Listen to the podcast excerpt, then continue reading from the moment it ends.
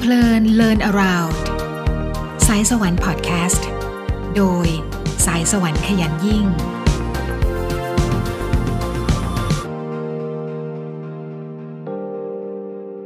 สวัสดีค่ะ ฟังเพลิน Learn Around ในวันนี้เป็นหัวข้อ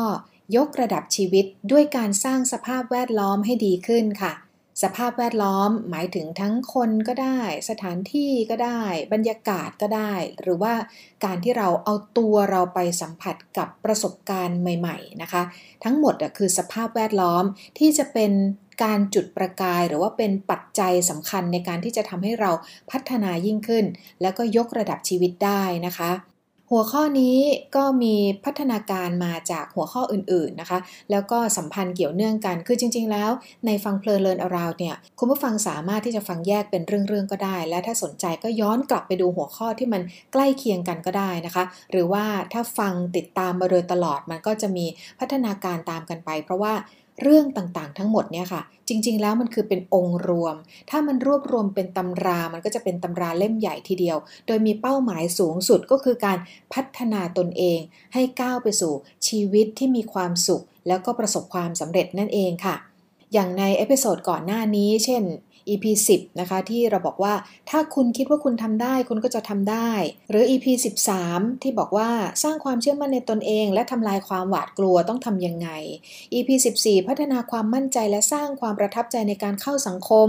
EP 15 พูดเก่งพูดดีต้องรู้วิธีสร้างบรรยากาศ และล่าสุด EP 16 คิดใหญ่อนาคตไกลกว่าคิดเล็ก เพราะว่าความสำเร็จของคนเราวัดได้ด้วยขนาดของความคิดนะคะ คือเรื่องมันมีพัฒนาการที่สอดคล้องร้องกันหมดดังนั้น จะฟังต่อเนื่อง หรือว่าจะแยกฟังเป็นเรื่องๆตามความสนใจ แล้วก็ตามเวลาที่มีก็ได้นะคะสำหรับหัวข้อในวันนี้ ที่บอกว่ายกระดับชีวิตด้วยการสร้างสภาพแวดล้อมให้ดีขึ้น นิงก็หยิบจากหนังสือ The Magic of Thinking Big คิดใหญ่ไม่คิดเล็กหยิบมาหลายหัวข้อแล้วเหมือนกันนะคะ เพราะว่าในหนังสือเล่มหนึ่งมีหัวข้อย่อยที่แตกประเด็น แล้วก็มีการสรุปหลักคิดที่เราสามารถนำมาประยุกต์ใช้ได้เลยเนี่ยหลายหัวข้อเลยนะคะ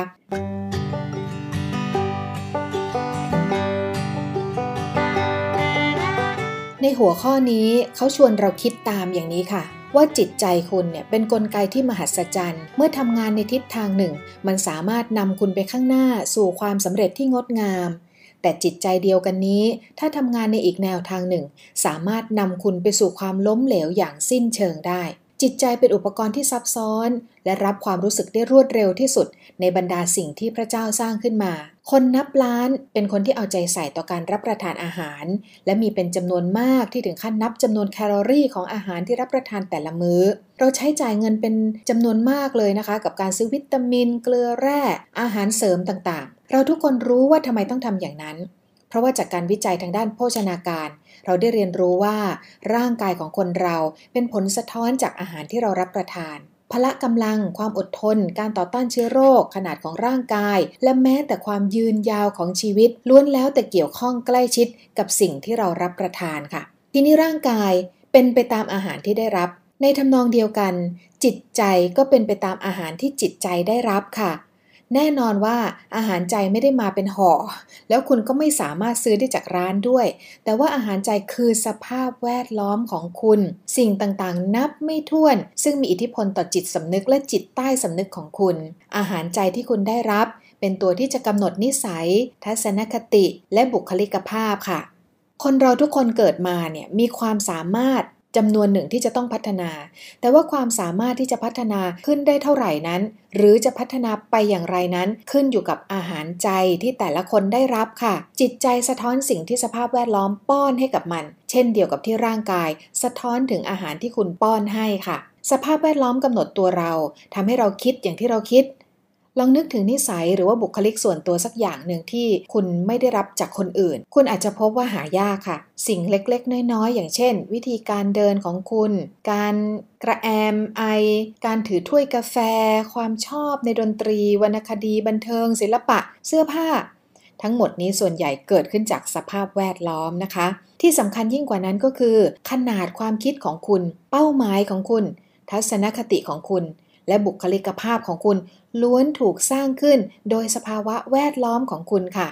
การอยู่คลุกคลีกับคนที่มีความคิดเป็นลบนานๆ จะทำให้คุณคิดแบบเป็นลบ ใกล้ชิดกับคนที่จุกจิกหยุมหยิม ก็จะสร้างนิสัยจุกจิกหยุมหยิมในตัวคุณค่ะ แต่ในด้านที่สดใส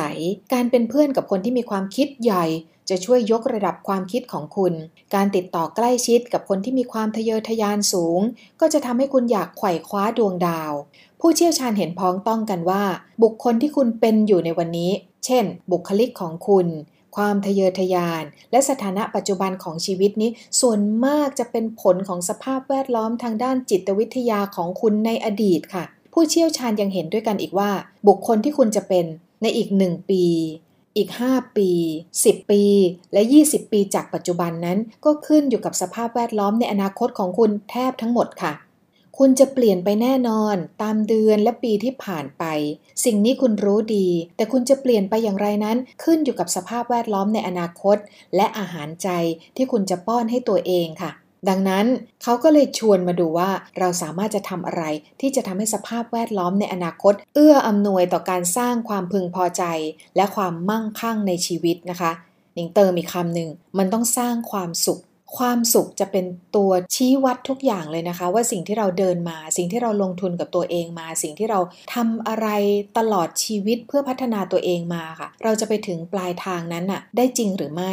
สุดทางของการพัฒนาเนี่ยในมุมของนิงเองคือต้องมีความสุขเป็นเป้าหมายสูงสุดนะคะ อย่างอื่นมันจะมาด้วยกันความสุขกับความสำเร็จอะคะ่ะมันเป็นไก่กับไข่ บางคนบอกว่าสำเร็จก่อนแล้วถึงมีความสุข บางคนบอกว่ามีความสุขก่อนสิถึงจะมีความสำเร็จ เพราะว่าพอมีความสุขแล้วมันมีพลัง มันคิดบวก มันก็จะทำแต่สิ่งที่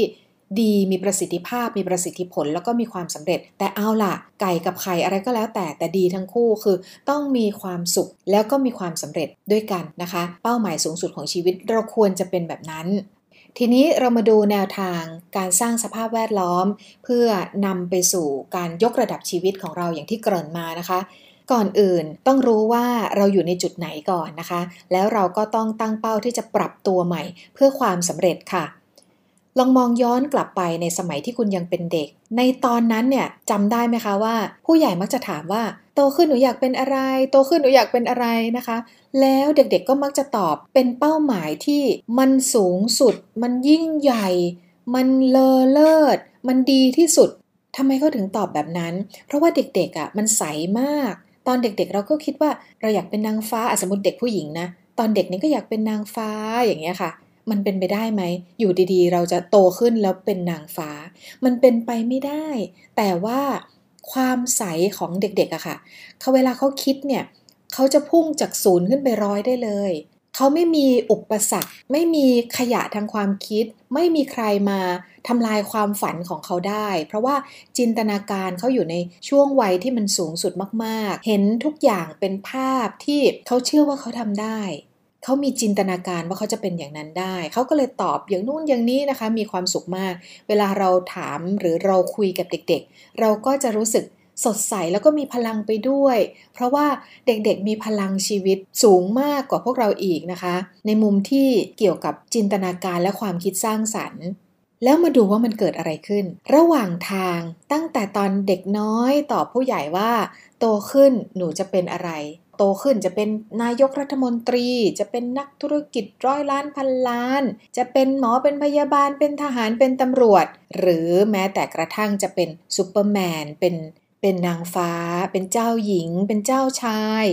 อะไรก็ตามที่เขาคิดถึงมันและตอบออกมาได้เนี่ยเขาตอบได้อย่างชัดเจนมากๆ แต่พอโตขึ้นอิทธิพลของแรงต้านต่างๆ มันเริ่มทำงานค่ะ สิ่งที่ระหว่างเด็ก เติบโตขึ้น แล้วก็เริ่มที่จะมีสังคมมากขึ้น อยู่ในสภาพแวดล้อมที่มันหลากหลายมากยิ่งขึ้น มันขยายใหญ่กว้างมากยิ่งขึ้น มันจะมีเสียงที่คอยต่อต้านด้วยความสบประมาทหรือหัวเราะเยาะหรืออะไรแบบนี้นะคะ กับการพูดที่เราคิดใหญ่เราฝันใหญ่เนี่ย เช่น บ้าน่ะ จะเป็นไปได้ยังไง คิดโง่ๆหรือตื่นตื่นตื่นตื่นอย่าฝันเฟื่องฝันกลางวันอะไรแบบนี้นะคะ หรืออาจจะมีคนบอกว่า ดวงอย่างเงี้ยเหรอจะไปได้ไกล ไม่มีเส้นแบบนี้เหรอจะไปทำอะไรได้สำเร็จ หรือว่าจะไปอยู่ในจุดนั้นจุดนี้ได้ยังไง เกิดมาจนอย่างนี้นะเหรอหาข้าวกินไปวันๆให้อิ่มท้องก่อนเถอะ อย่าเพิ่งไปคิดเรื่องรวยเป็นเศรษฐีร้อยล้านพันล้านเลย หรืออาจจะบอกว่าคุณแก่เกินไปแล้ว หรือว่าเธอมันยังเด็กเกินไปนะคะ คืออุปสรรคมันจะเกิดขึ้นจากคำพูดของคนอื่น ซึ่งคำพูดของคนอื่นมันมาจากความคิดและทัศนคติของคนอื่นนะไม่ใช่เราเลย แต่มันเกิดอะไรขึ้นคะ มันเกิดสิ่งที่ทำให้เราประมาเราฝ่อและบางคนก็รับเอาพลังลบ แล้วก็คำพูดลบๆแบบนั้นนะคะ มากดตัวเองเอาไว้ว่าอย่าไปฝันใหญ่เลย อย่าไปคิดอะไรไกลตัวเลย เราไม่มีทางก้าวหน้าหรอก อย่าไปพยายามเลยเหนื่อยเปล่าๆอย่างนี้แหละค่ะ มันทำให้เด็กน้อยคนหนึ่งซึ่งเคยฝันและจินตนาการในสิ่งที่สวยงามแล้วก็ยิ่งใหญ่มากอะ่ะ หายไปไหนก็ไม่รู้ระหว่างทางที่เราโตขึ้นมาพอถึงตอนนี้ใครมาถามเราอะแล้วเรายังขำตัวเองเลยว่าตอนเด็กๆอะเราตอบอย่างนั้นไปได้ยังไงพอดแคสต์ episode นี้เชิญชวนให้เรากลับมาเป็นเด็กน้อยคนนั้นอีกครั้งหนึ่งนะคะคุณผู้ฟัง เชิญชวนให้พวกเราฝันกันเหมือนกับที่เราฝันในตอนเด็กๆค่ะ เชิญชวนให้เราจินตนาการ เห็นภาพความสวยงามเห็นชีวิตของเราที่มันดี ที่มันเป็นพลังบวก เหมือนเมื่อครั้งเรายังเป็นเด็กอีกครั้งหนึ่งนะคะ คนส่วนมากที่เรารู้จักเนี่ยจะสามารถแบ่งออกได้เป็น 3 กลุ่มด้วยกันนะคะกลุ่มแรกคือกลุ่มที่ยอมแพ้อย่างสิ้นเชิง คนส่วนใหญ่มีความเชื่อลึกลงไปในจิตใจว่า เขาไม่มีคุณสมบัติที่จำเป็นต่อความสำเร็จ เขาเชื่อว่าความสำเร็จจริง ๆ นั้นทำได้เฉพาะคนที่โชคดี หรือมีคุณสมบัติพิเศษบางอย่าง คุณสามารถสังเกตเห็นคนเหล่านี้ง่าย ๆ เพราะเขาจะคุยถึงเหตุผลยืดยาวต่อฐานะของเขา และอธิบายว่าเขามีความสุขแค่ไหนแล้วในชีวิต พอใจในสิ่งที่ตัวเองมีอยู่ทั้งๆทที่ลึกๆแล้วเนี่ยมันกดดันมาก แต่มันเป็นเพราะว่าเขาไม่คิดที่จะต่อสู้ ให้หลุดมาจากตรงนั้น ให้ก้าวข้ามผ่านสถานะตรงนั้นไปสู่สถานะที่จริง ๆ แล้วอะเขามีคุณค่าพอที่จะได้รับสิ่งที่ดีกว่านั้น แต่พอไม่สู้ พอกดตัวเองเอาไว้ ก็เลยยอมแพ้อย่างสิ้นเชิง แล้วก็พยายามมองหาข้อดี ว่าตรงนั้นมันก็ดีอยู่แล้วละ่ะ ตรงนั้นมันก็พอแล้วละ่ะ กลุ่มที่ 2 คือกลุ่มที่ยอมแพ้บางส่วน กลุ่มที่ 2 นี้เป็นกลุ่มที่เล็กกว่ากลุ่มแรกมากนะคะเขาเติบโตขึ้นเป็นผู้ใหญ่ด้วยความหวังที่จะสำเร็จพอสมควรค่ะ คือระหว่างทางเนี่ยสู้มาเล็กน้อย เตรียมตัวทำงานวางแผน เส้นทางดำเนินมาดีเชียวค่ะ แต่หลังจากเวลาผ่านไปสัก 10 ปี แรงต้านก็เริ่มจะเกิดขึ้น การแข่งขันสำหรับตำแหน่งสูงสุดเริ่มดูครุขระและ สิ่งที่เคยฝันไว้ สิ่งที่เคยจินตนาการไว้ พอเอาเข้าจริงแล้ว อุปสรรคมันเยอะไปหมดเลย และในที่สุด คนกลุ่มนี้ก็ตัดสินใจว่า พยายามต่อไปก็เหนื่อยเปล่าเขาให้เหตุผลว่าก็เราก็หาเงินได้มากกว่าคนอื่นโดยเฉลี่ยแล้วไง เราก็มีความเป็นอยู่ที่ดีกว่าคนอื่น ๆ โดยทั่วไปแล้วไง เพราะฉะนั้นเราจะเหนื่อยเราจะดิ้นรนไปอีกทำไม จริง ๆ แล้วคนกลุ่มนี้ได้พัฒนาความกลัวขึ้นมาชุดหนึ่ง กลัวความล้มเหลว กลัวสังคมไม่ยอมรับ กลัวความไม่มั่นคง และกลัวสูญเสียสิ่งที่ตัวเองมีอยู่แล้ว คนเหล่านี้ไม่ได้พอใจหรอกนะคะ เพราะว่าในส่วนลึกของจิตใจ เขารู้ว่าก่อนหน้านั้นเขาไม่ได้เป็นแบบนี้ แต่เขายอมแพ้แล้ว คนกลุ่มนี้รวมไปถึงคนจำนวนมากที่มีพรสวรรค์ มีความฉลาดหลักแหลม แต่เลือกที่จะไม่เอาแล้ว เลือกที่จะไม่วิ่งและขอแค่เดินไปช้าๆก็พอ ส่วนกลุ่มที่ 3 คือคนซึ่งไม่เคยยอมแพ้ กลุ่มนี้อาจจะมีแค่ 2 หรือ 3%ของทั้งหมดค่ะ แต่คนกลุ่มนี้เขาจะไม่ยอมให้การมองโลกในแง่ร้ายมาชี้นำไม่ยอมเชื่อในการยอมแพ้ต่อพลังต้านทั้งหลาย คนกลุ่มนี้มีชีวิตและหายใจเข้าออกเป็นความสำเร็จค่ะ คนกลุ่มนี้เป็นคนที่มีความสุขที่สุด แล้วก็จะเป็นกลุ่มที่ประสบความสำเร็จสูงสุดด้วย คนกลุ่มนี้เขาพบว่าชีวิตเป็นสิ่งที่เร้าใจค่ะ เป็นรางวัล แล้วก็คุ้มค่า คุ้มค่าที่รอคอยวันใหม่ แต่ละวัน การพบคนใหม่แต่ละคน ในฐานะที่เป็นการผจญภัยที่สร้างชีวิตชีวา ให้กับตัวเองนะคะขอให้เราซื่อสัตย์ต่อตอนเอง เราทุกคนเนี่ยอยากจะอยู่ในกลุ่มที่ 3 ทั้งนั้นแหละค่ะ ไม่มีใครที่ณวันนี้เนี่ยสมมติว่าเราตัด จจัยทั้งหลายแหละตัดความคิดลบ ตัดคำพูดอะไรของคนที่พยายามจะมากรอกหูเราเนี่ยตัดออกไปนะคะ ลองคิดดูว่าจริง ๆ แล้วอะเราเกิดมาเนี่ยเราอยากประสบความสำเร็จ หรือว่าเราอยากล้มเหลว เราอยากมีความสุขหรือว่าอยากมีความทุกข์เราอยากเป็นคนที่มีฐานะดีมั่นคง หรือเราอยากยากจน ถ้าไม่หลอกตัวเองนะคะ พวกเราลึกๆแล้วอะ่ะ เราก็อยากประสบความสำเร็จ เราก็อยากมีความสุข เราก็อยากทำอะไรก็มีประสิทธิภาพไปหมด อยากเป็นที่ยอมรับ อยากมีความมั่นคงในชีวิต ไม่ว่าจะเป็นหน้าที่การงานอาชีพ ฐานะทางการเงิน แล้วเราก็อยากจะอุปถัมภ์จุนเจือ คนในครอบครัวเราได้อะไรแบบนี้นะคะนี่คือเรื่องพื้นฐานที่สุดเลยค่ะ ดังนั้นมาเริ่มกันใหม่ เริ่มเปลี่ยนแปลงสภาพแวดล้อมของตัวเราค่ะ เพื่อให้เราอะมาเป็นคนกลุ่มที่ 3 นี้ให้ได้ เราต้องสู้แล้วก็เอาชนะอิทธิพลของแรงต้านของสภาพแวดล้อมของเราให้ได้ค่ะ เขาแนะนำว่าจงพัฒนาแนวป้องกันต่อคนซึ่งพยายามพูดให้คุณเชื่อว่าคุณทำไม่ได้ ยอมรับคำแนะนำที่เป็นลบบ้าง เฉพาะกรณีที่เป็นข้อเท็จจริงที่สามารถพิสูจน์ได้ แต่การยอมรับนั้นไม่ใช่ยอมจำนนนะคะ ยอมรับฟังความคิดที่อาจจะถูกตำหนิหรือว่าถูกวิพากษ์วิจารณ์แบบตรงๆว่าเรายังด้อยความสามารถในเรื่องนั้นเรื่องนี้ทำให้เราไม่อาจจะประสบความสำเร็จได้ นั่นคือจุดที่เรายอมรับแล้วก็นำมาพัฒนาแล้วก็ปรับปรุงจุดนั้นต่างหากค่ะ และจงระวังสิ่งต่อไปนี้ให้มากที่สุดเท่าที่จะทำได้นะคะ คืออย่าให้คนที่มีความคิดเป็นลบหรือนักค้าน มาทำลายแผนของคุณที่คิดจะให้ตัวคุณประสบผลสำเร็จ นักค้านมีอยู่ทุกแห่งทุกคนเลยค่ะ แล้วก็ดูเหมือนว่าเขาจะมีความสุขกันมากเลยนะคะ กับการก่อวินาศกรรมความก้าวหน้าที่เป็นบวกของคนอื่น นักค้านก็มีหลายประเภทอีกนะคะ นักค้านบางแบบเนี่ยเขาก็เป็นคนที่มีจิตใจดีนี่แหละ มีจิตใจดี มีเมตตา แล้วก็ตัวเขาเองก็เป็นคนดีนะคะ เวลาที่เขาค้านเราบางทีมันอาจจะหมายถึงการเป็นห่วงเป็นใยก็ได้ บางทีมันอาจจะหมายถึงตัวเขาเองเคยมีประสบการณ์ ในโจทย์หรือว่าในปัญหาคล้ายกันกับเรามาก่อน แล้วตัวเขาพ่ายแพ้ เขาไม่ประสบความสำเร็จ เขาเจ็บปวดเขาทุกข์ หรือถ้าเป็นเรื่องธุรกิจก็คือเขาเคยเสียหายล้มละลาย หรือผิดหวังในเรื่องใดเรื่องหนึ่งมาก่อน เขาก็เลยพยายามที่จะแสดงความเป็นห่วงเป็นใยเราด้วยการค้าน อย่าไปทำอย่างนั้นเลย อย่าไปทำอย่างนี้เลย พี่เคยมาก่อนแล้ว ผมเคยมาก่อนแล้ว ฉันเคยมาก่อนแล้วเธออย่าไปทำอย่างนั้นเลย ก็เอาประสบการณ์ของตัวเองอะค่ะมาเป็นมาตรวัดว่าคนอื่นถ้าเกิดว่าทำแบบนั้นจะล้มเหลวแบบเขาแน่นอน จะมีความทุกข์แบบเขาแน่นอน ซึ่งจริง ๆ แล้วอะค่ะ มันอาจจะเป็นไปได้แค่เพียงส่วนหนึ่งเท่านั้น เพราะว่าปัจจัยในชีวิตของแต่ละคนในการที่จะทำอะไรบางอย่าง มันมีองค์ประกอบที่ต่างกันทุกชีวิตอย่างแน่นอนนะคะ เพราะฉะนั้นอันนี้คือมุมของนักค้านที่จิตใจดีเป็นห่วงเป็นใยเราก็รับฟังได้ส่วนหนึ่งนะคะ แต่ก็ต้องมาประเมินว่า แล้วเราจะทำอย่างไรไม่ให้องค์ประกอบต่างๆ เหมือนกับของเขา เราจะเรียนรัดจากสิ่งที่เขาเตือน เรียนรู้จากโจทย์ของคนอื่นที่มันดูคล้ายกันแบบนี้ แล้วไม่ประสบความสำเร็จ แล้วเอามาปรับปรุงพัฒนา ภายใต้ปัจจัยและองค์ประกอบของตัวเราเองของชีวิตเราเองอะค่ะ อย่างไร ส่วนนักค้านแบบที่ 2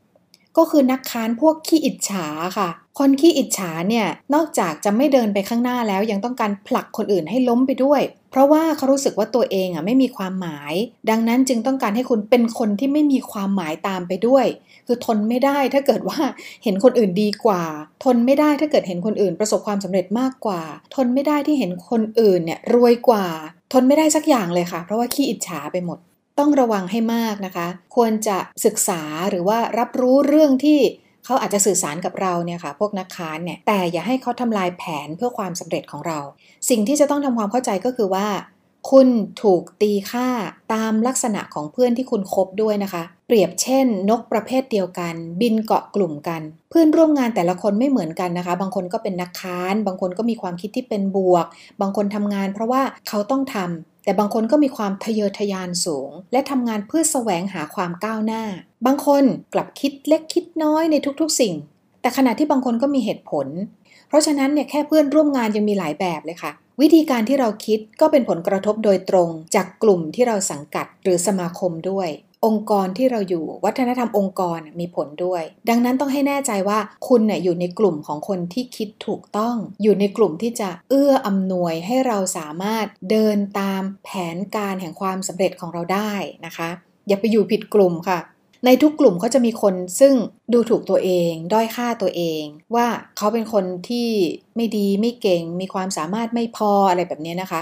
แต่ต้องการจะขวางทางสู่ความก้าวหน้าของคุณด้วย คนที่มีความทะเยอทะยานจำนวนมากจึงถูกหัวเราะเยาะ หรือแม้แต่กระทั่งถูกคมคูเพราะว่าคุณพยายามที่จะไปเพิ่มประสิทธิภาพการทำงาน และเพิ่มผลผลิตมากขึ้น คุณจะต้องเผชิญหน้ากับสิ่งเหล่านั้น เพื่อนบางคนที่อิจฉาตาร้อนต่อความต้องการความก้าวหน้าของคุณ ก็อาจจะคอยขัดแข้งขัดขาทำให้งานคุณเสีย หรือว่าต้องการทำให้คุณเสียหน้าก็ต้องระวังทั้งหมดนี้นะคะ นอกจากระวังเรียนรู้และเลือกที่จะถอยห่างคนที่จะเป็นอุปสรรคคอยขัดขวางความสำเร็จของเราแล้วนะคะ ในอีกมุมหนึ่งก็คือว่าก็ต้องหาคนที่เข้าใจ แล้วก็เป็นคนที่มีพลังแบ่งปันความสำเร็จให้เราด้วย สามารถที่จะปรึกษาได้ ถามได้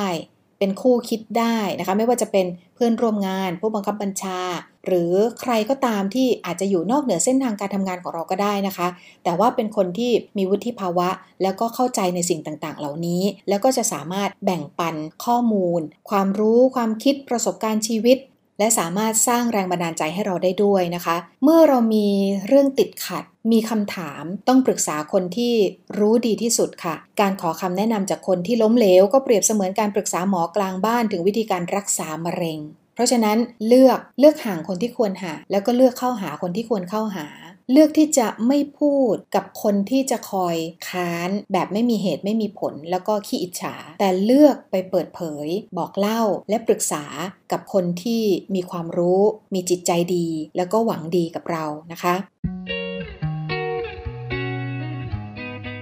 เอาละค่ะ นอกจากสภาพแวดล้อมเรื่องของคนแล้ว มาดูสภาพแวดล้อมเรื่องของสิ่งของสถานที่อะไรต่างๆ ด้วยนะคะ เขาเปรียบเทียบว่าคนที่อยู่ท่ามกลาง สถานที่ที่ไม่สร้างพลังบวก ไม่มีแรงบันดาลใจ มันก็จะทำให้ชีวิตราบเรียบ เหมือนมีอาหารกินปกตินี่แหละ แต่ว่าไม่มีขนมอร่อยๆบ้าง ไม่มีเครื่องดื่มที่สดชื่น มีรสชาติบ้างอะไรแบบนี้ค่ะ เพราะฉะนั้นการสร้างสภาพแวดล้อมให้กับตัวเอง ไม่ว่าจะเป็นบ้านที่เราอยู่อาศัย โต๊ะทำงานของเราห้องทำงานของเรา ไปจนกระทั่งถึงการไป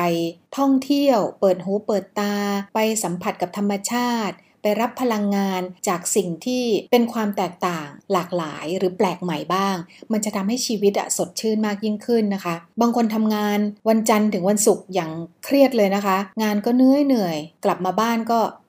เข้านอน พอเสาร์อาทิตย์ก็เหนื่อยอะค่ะ ก็ไม่อยากจะไปไหน ก็อยากอยู่นิ่งๆทำแบบนั้นก็ได้ค่ะ แต่ว่าไม่ใช่แบบนั้นตลอดชั่วชีวิต หรือ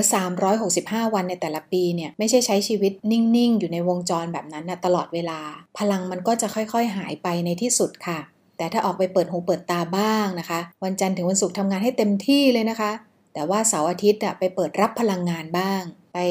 นั่งจิบกาแฟในร้านสวยๆอะไรแบบนี้นะคะเออสายคาเฟ่เขาก็ชอบกัน จะไปคนเดียวก็ได้ หรือว่าจะนั่งคุยกันเป็นกลุ่มนัดเพื่อนไปจิบกาแฟคุยกันเรื่องที่มันเบิกบาน แลกเปลี่ยนพลังงานดีๆ กัน มองไปทางไหนก็สวยงามด้วย บรรยากาศดีด้วยถ่ายรูปสนุกด้วยอะไรแบบนี้ก็เป็นแนวทางง่าย ๆนะคะ นอกจากนั้นก็คือการเดินทาง การท่องเที่ยว หรือคอยปรับปรุงบ้านของตัวเองนี่แหละ ให้เป็นสถานที่ที่เป็นสวรรค์ได้ ลุกขึ้นมาจัดบ้าน ลุกขึ้นมาแต่งสวน ลุกขึ้นมาทำอะไรให้มันสดชื่นนะคะ แบบเนี้ยก็สามารถที่จะทำได้ตามอัตภาพนะคะ บางอย่างที่อยากจะลุกขึ้นมาทำแต่มันสิ้นเปลืองเงินทองอะ่ะต้องใช้ทุนก็ไม่ไหว ไม่ไหวก็ยอมรับว่าไม่ไหวก็เลือกแนวทางเปิดหูเปิดตาแบบที่ไม่ต้องใช้ทุนรอนมากนักนะคะ จากอยู่แต่ในบ้าน ก็เอาแค่เดินออกไปสมมติมีสวนสาธารณะอยู่ใกล้ๆอย่างเงี้ยก็ออกไปสดชื่นหน่อย ออกไปรับพลังหน่อย ไปเจอคนนู้นคนนี้ได้ทักทายเพื่อนบ้าน แบบนี้ก็ง่ายที่สุดประหยัดที่สุดเลยค่ะ แล้วก็ค่อย สร้างสารรค์แนวทางของตัวเองไปนะคะ ว่าจะไปเพิ่มพลังแบบไหนตามอัตภาพ ตามทุนทรัพย์ที่มี แล้วก็ตามโอกาสตามเวลา แต่ว่าเวลานี่คือเราจัดสรรได้ไม่ใช่ 365 วันไม่เคยไปไหนเลย ก็อาจจะทำให้พลังค่อยๆ หมดไปอย่างที่บอกนะคะ ลองดูค่ะ ลองออกแบบชีวิตดูสร้างสภาพแวดล้อมในที่ที่เราอยู่ หรือเอาตัวเราออกไปสัมผัสกับสภาพแวดล้อมภายนอก ที่สามารถเติมเต็มแล้วก็สร้างพลังชีวิตได้นะคะ ลองทำดูค่ะ การสร้างสภาพแวดล้อม หรือออกไปสัมผัสกับสภาพแวดล้อมภายนอกเนี่ยไม่ได้หมายถึงสถานที่แล้วก็บรรยากาศแต่เพียงอย่างเดียวนะคะ ยังหมายถึงผู้คนด้วยค่ะ ยกตัวอย่างเช่น การไปสังคมกับคนกลุ่มใหม่ ๆ บ้าง ก็จะเป็นการขยายวิสัยทัศน์ของเรานะคะ แล้วก็เป็นการเปิดหูเปิดตาในอีกแบบหนึ่งค่ะ เพราะว่าการจำกัดสภาพแวดล้อมของสังคมอยู่กับคนกลุ่มเดิม อยู่ตลอดเวลาก็อาจจะ ทำให้ชีวิตของเราก็อยู่ในจุดเดิมๆ เจอคนเดิมๆ พูดคุยเรื่องเดิมๆ นะคะ ไม่ได้รับพลังอะไรใหม่ๆ ดังนั้นการมีสังคมกับคนกลุ่มใหม่ๆ บ้างตามโอกาสก็เป็นเรื่องที่ลองทำดูนะคะ ข้อที่ 2 คือเลือกคบเพื่อนที่มองโลกแตกต่างไปจากคุณบ้าง ไม่ใช่สายบุญก็ลองมีเพื่อนสายบุญดูบ้างนะคะ นอกจากว่าฟังแล้วชีวิตไปกันไม่ได้จริง ๆ ก็ก็ถอนตัวออกมา แต่ว่าลองทำความรู้จักบ้างก็ไม่เห็นจะเป็นไร เพื่อนที่มีความชอบไม่เหมือนกันอะเพื่อนดิงเคยพูดเรื่องของ introvert กับ extrovert ไปใน episode หนึ่งตอนต้นๆเนี่ยนะคะ ก็ลองย้อนกลับไปดูได้ เรามีเพื่อนในคนละแบบเนี่ยคนละขั้วเลย บางทีก็ดีเหมือนกันนะคะ เราจะได้รู้ว่าไอ้ที่เราชอบสันโดษเราอยากอยู่เงียบๆเนี่ยเออพอไปฟังคนนี้ทำไมมันลั้ลลาตลอดเวลา มีเรื่องคุยมีเรื่องสนุกตลอดเวลา ถึงแม้ว่าเราจะไม่ได้ข้ามขั้วจาก introvert ไป extrovert เลยเนี่ย แต่ก็ได้ฟังเรื่องราวของมนุษย์อีกประเภทหนึ่ง ซึ่งคนละขั้วกับเรา แล้วเราก็เปิดใจฟังอ๋อเออมันมีกลุ่มแบบนี้ด้วยเหรออ๋อมันมีชีวิตแบบนี้ด้วยเหรออ๋อมันมีไลฟ์สไตล์กันแบบนี้ด้วยเหรอ ก็น่าสนุกดีนะคะ ถ้าเกิดว่าเราเปิดใจ แต่ถ้าพูดแล้วเข้ากันไม่ได้เลย ก็ขำๆไปค่ะ ก็ห่างออกไป แต่ลองฟังบ้างนะคะ ลองลองมีเพื่อนแบบนี้บ้างเช่นเดียวกับการมีเพื่อนที่มีความคิดเห็นทางการเมืองแตกต่างจากเรานะคะ มีเพื่อนที่ มีไลฟ์สไตล์แตกต่างจากเรามากๆ หรือฐานะแตกต่างจากเรา หรือเขาชอบทำอะไรบางอย่าง ซึ่งเราเราอยากรู้แต่เราไม่ได้ชอบหรอกนะคะ แต่ว่าอยากรู้ว่าทำไมเขาถึงชอบ สิ่งนั้นสิ่งนี้ชอบกีฬาประเภทนั้นประเภทนี้ หรือทีมฟุตบอลทีมนั้นทีมนี้ แต่เรื่องนี้เนี่ยมันอ่อนไหวมาก ถ้าเกิดว่าเราเป็นคนสุดขั้วหรือว่าสุดโต่งมาก โดยเฉพาะอย่างยิ่ง เรื่องการเมืองเรื่องศาสนาเคยพูดไปแล้วนะคะ ต้องให้แน่ใจว่าเพื่อน กับเราไม่ได้เป็นสายสุดโต่งทั้งคู่ แบบนี้มันจะคุยกันได้ค่ะ จะสีอะไรก็ตาม จะอยู่ในขั้วการเมืองฝั่งไหนก็ตาม แต่ว่าเขาก็ไม่ได้สุดโต่งทางด้านนั้น เราก็ไม่ได้สุดโต่งทั้งขั้วนี้ มันอย่างนี้ค่ะถึงจะคุยกันได้ แต่ถ้าเจอเพื่อนที่สุดโต่งมากๆ อันนี้คือหนิงเชื่อว่ามันคุยกันไม่ได้ตั้งแต่แรกแล้วค่ะ คือพูดอะไรแล้วก็เถียงกันชอชอชอเลยเนี่ยนะคะ แล้วก็เวลาเถียงเนี่ยไม่มีเหตุมีผลอะไรด้วย แบบนี้ไม่สนุกควรห่าง หรือว่าคุยเรื่องอื่นที่ไม่ไปเป็นของแสลงกันอันนี้ก็จะสามารถคุยกันได้ในระดับหนึ่งนะคะ เพราะฉะนั้น 1. สังคมกับคนกลุ่มใหม่ ๆ บ้าง 2. เลือกคบเพื่อนที่มองโลกแตกต่างไปจากคุณบ้าง และทีนี้ 3. คือเลือกเพื่อน ซึ่งยืนอยู่เหนือสิ่งจุกจิกทั้งปวงบ้างนะคะคือบางคนเนี่ยสนใจแต่เรื่องเล็กๆน้อยๆจุกจิกยุ้มยิ้ม อันนี้คือเหมือนใน episode ที่แล้วที่เราเปรียบเทียบคนคนคิดใหญ่กับคนคิดเล็กอะค่ะ แนวนี้คือคนคิดเล็กมองแต่เรื่องเล็กๆ โฟกัส แต่เรื่องเล็กๆ เช่น มาเยี่ยมบ้านเรา ก็มองหาว่าเรามีอะไรบ้างทำไมไม่มีไอ้นั่นใช้ทำไมไม่มีไอ้นี่ใช้ มากกว่าที่จะมาสนใจตัวเรา แล้วก็ความรู้สึกผูกพันแล้วก็ความรักของเรากับบ้านหลังนั้น แทนที่จะคุยสตอรี่อื่นอะแต่ว่าไปยืนจ้องนู่นนี่นั่น ว่าในบ้านมีอะไรหรือไม่มีอะไร เราต้องป้องกันสภาพแวดล้อมทางจิตวิทยาของเราเองนะคะ โดยการเลือกเพื่อนซึ่งสนใจในสิ่งที่เป็นบวก เลือกเพื่อนที่มองกันในเชิงคุณค่า ไม่ใช่มามองหาสิ่งของกระจุกกระจิก แล้วก็ชวนคุยแต่เรื่องหยุมหยิม ชวนคุยแต่เรื่องซุบซิบนินทา ซึ่งไม่เกิดประโยชน์อย่างเงี้ยค่ะ ถ้าเกิดว่าเราเลือกคนที่คิดเล็กคิดน้อยเป็นเพื่อนสนิท มันจะกลายเป็นว่าเขาจะดูดพลังเรา ให้กลายเป็นคนคิดเล็กคิดน้อยยุ้มยิ้ม จุกจิกซุบซิบนินทาเหมือนกับเขาในที่สุดค่ะ มาสรุปกันค่ะว่า การยกระดับชีวิตด้วยการสร้างสภาพแวดล้อมให้ดีขึ้นต้องทำยังไง 1. เราต้องเลือกสภาพแวดล้อมที่เราอยู่ ถ้าเกิดว่าอยู่ตรงไหนเลือกไม่ได้ ก็สร้างสภาพแวดล้อมในมุมที่เราสามารถจะควบคุมได้ เราต้องเลือก เราต้องระมัดระวัง เช่นเดียวกับการที่เราเลือกอาหารที่กินเข้าไป อาหารที่กินเข้าไปสร้างร่างกายเราอย่างไร อาหารใจก็เข้าไปสร้างจิตใจของเราอย่างนั้นนะคะ ดังนั้นจงเลือกอาหารใจ เลือกสภาพแวดล้อมที่เราอยู่ค่ะ ข้อที่ 2 ใช้สภาพแวดล้อมของคุณทำงานให้คุณไม่ใช่ต่อต้านคุณ อย่าให้พลังต้านที่มาจากคนที่มีความคิดลบ คนที่ชอบคิดแต่ว่าทำไม่ได้ทำไม่ได้ทำไม่ได้ มาทำให้คุณไข้เขวและคิดอย่างพ่ายแพ้เหมือนคนที่ยอมแพ้ไปก่อนหน้านั้นแล้ว และ 3. อย่าให้คนคิดเล็กดึงคุณไว้ค่ะ คนขี้อิจฉาต้องการเห็นคุณล้ม อย่าให้เขาสมหวังเป็นอันขาดนะคะ 4. ขอคำแนะนำจากผู้ที่ประสบผลสำเร็จ คนที่มีจิตใจดีแล้วก็หวังดีกับเรา อนาคตของคุณเป็นสิ่งสำคัญ อย่าเสี่ยงกับที่ปรึกษาที่มีชีวิตที่ล้มเหลวค่ะ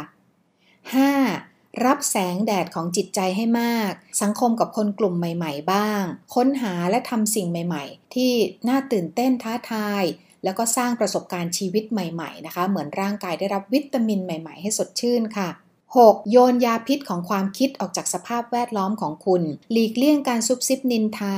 เวลาคุยเกี่ยวกับเรื่องอะไรก็ตาม โดยเฉพาะเรื่องงาน เรื่องชีวิต ให้พูดแต่เฉพาะด้านที่จะสร้างพลัง แล้วก็แบ่งปันเรื่องราวที่เป็นบวกกันเท่านั้น เพราะว่าทุกครั้งที่เราพูดในสิ่งที่เป็นลบ มันจะเป็นยาพิษที่ตอกย้ำเข้าไปอยู่ในจิตใจของตัวเองอะค่ะ ยิ่งพูดยิ่งคิดก็จะยิ่งทำแล้วก็เหมือนยิ่งกินยาพิษอยู่อย่างนั้นซ้ำๆนะคะ ดังนั้นคิดแต่เรื่องบวก พูดเรื่องบวกทำเรื่องบวก ก็เท่ากับว่าเราพยายามจะกำจัดยาพิษออกไปจากชีวิตนะคะ และข้อสุดท้ายจงจำไว้เสมอเลยค่ะว่า ชีวิตของเราอะเลือกได้ จงยกระดับชีวิตขึ้นมา ให้เป็นชีวิตชั้นหนึ่งให้เป็นชีวิตชั้นยอด ให้เป็นชีวิตที่ดีงามที่สุดเท่าที่จะทำได้ ยอดเยี่ยมที่สุดเท่าที่จะทำได้ และชีวิตที่มีความสุขกับความสำเร็จ ก็จะอยู่ไม่ไกลเกินเอื้อมนะคะเป็นกำลังใจเรียนรู้และพัฒนาไปพร้อม ๆ กันนะคะ ฟังเพลินเลินอราววันนี้ลาไปก่อน สวัสดีค่ะ